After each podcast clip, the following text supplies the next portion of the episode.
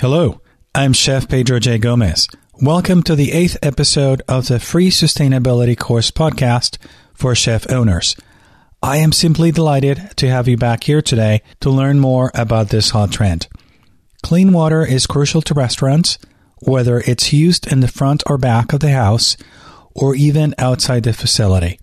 In addition, it's the world's most popular beverage. The importance of water became crystal clear in 2014 due to epic drought conditions in both the west and southwest regions of the United States. Land and crops are not only being impacted by the quality of the water, they're starving to death, and this is resulting in higher food prices and ultimately less food. Exceptional drought conditions have impacted both central and northern California, western Nevada, and in the southwest, northern Texas, and Oklahoma, where the intensity is particularly great.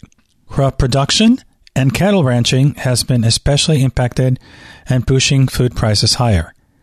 The troubled area includes the California Central Valley, a region renowned for supplying a big bulk of the nation's produce. The two largest government agencies supplying irrigation water to this region are providing little, if any, water for agriculture. A large majority of growers have turned to groundwater, and this in turn has triggered groundwater levels to drop significantly. Deeper wells increase the risk of tapping water with higher mineral levels, which will then require more soap for washing dishes and can also create issues for equipment that handles water. Water quality matters in preparing food just as terroir does with grapes for wine, according to Christopher Simmons, assistant professor of the Food Science and Technology at Ohio State University in Columbus, Ohio. For example, with tomatoes, the soil quality and water will have an effect on the final product. In the city of Santa Cruz, California, where the shortage is extreme, water and sewer rates for businesses have jumped 12%, coupled with local residents being mandated to reduce their water usage for upwards of a third. If restaurants were required to do the same, it's likely that many would face shorter business hours. Some eateries, for example, have resorted to well water to provide non potable water for toilets it's predicted that the biggest impact on chefs is still to come, as some previous may be scarce in 2015. Restaurants should embrace water conservation year round, not only when there are extreme water short- shortages, as this practice will save you money. High efficiency dishwashers and ice machines will save you water in the back of the house, in addition to low flow pre rinse spray valves, and in bathrooms faucet aerators. Low water toilets and no water urinals can conserve water. Some restaurants have resorted to recapturing some water. For example, at Atlanta's Lure Seafood Restaurant, a system that harvests rainwater from the eatery's roof and patio, in addition to melting water from ice makers and water condensation from air conditioning stores up to 3,000 gallons of water that's used for the bathrooms and to irrigate plants around the building. They have captured about 100,000 gallons in each of the past two years. It was an expensive investment that was initially done for environmental reasons, yet it led to saving the restaurant thousands of dollars by not having to purchase municipal water. Atlanta is known for having one of the most expensive water options in the United States. In New York's West Village, the Bell Book and Candle restaurant uses city municipal tap water for its rooftop garden that includes 60 aeroponic towers which provide herbs and produce most of the year. This type of system only requires 10% of the water normally needed for growing. The only thing introduced to the water are nutrients, and they're able to grow chili peppers, melons, strawberries, zucchini, and pretty much everything that the restaurant needs. Water properties also influence the taste of food, and that's why a number of chefs will only work with filter water. It's very important in baking, and delicate soups and sauces. If the water has a strong chlorine taste, it will affect the final product. Other chemicals and metals can also influence the flavor.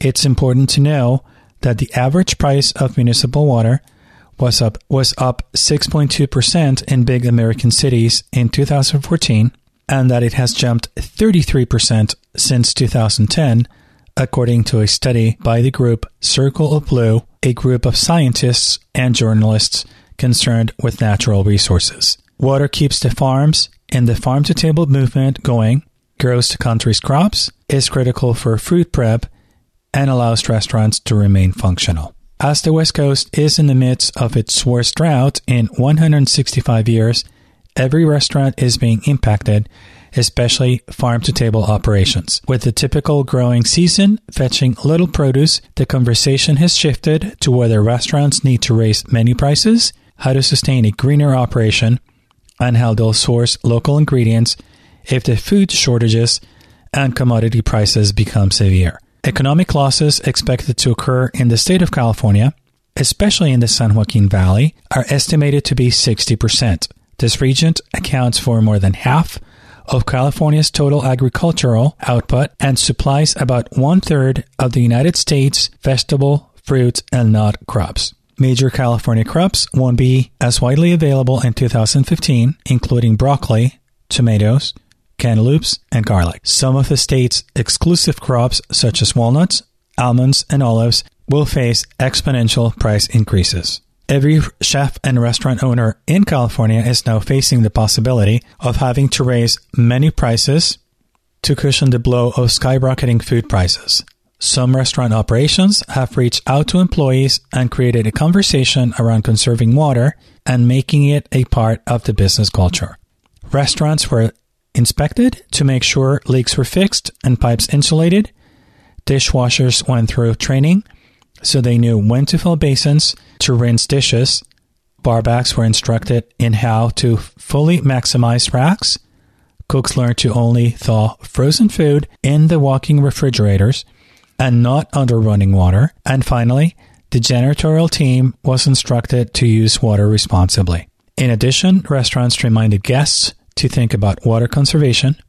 A best practice is to ask your customers whether they want water before serving it. The concern is mounting and starting to escalate as the issue becomes a larger crisis for California. I look forward to seeing you back here tomorrow for episode 9. Text keyword chef to number 38470 to sign up for our webinars. Thanks for joining me today.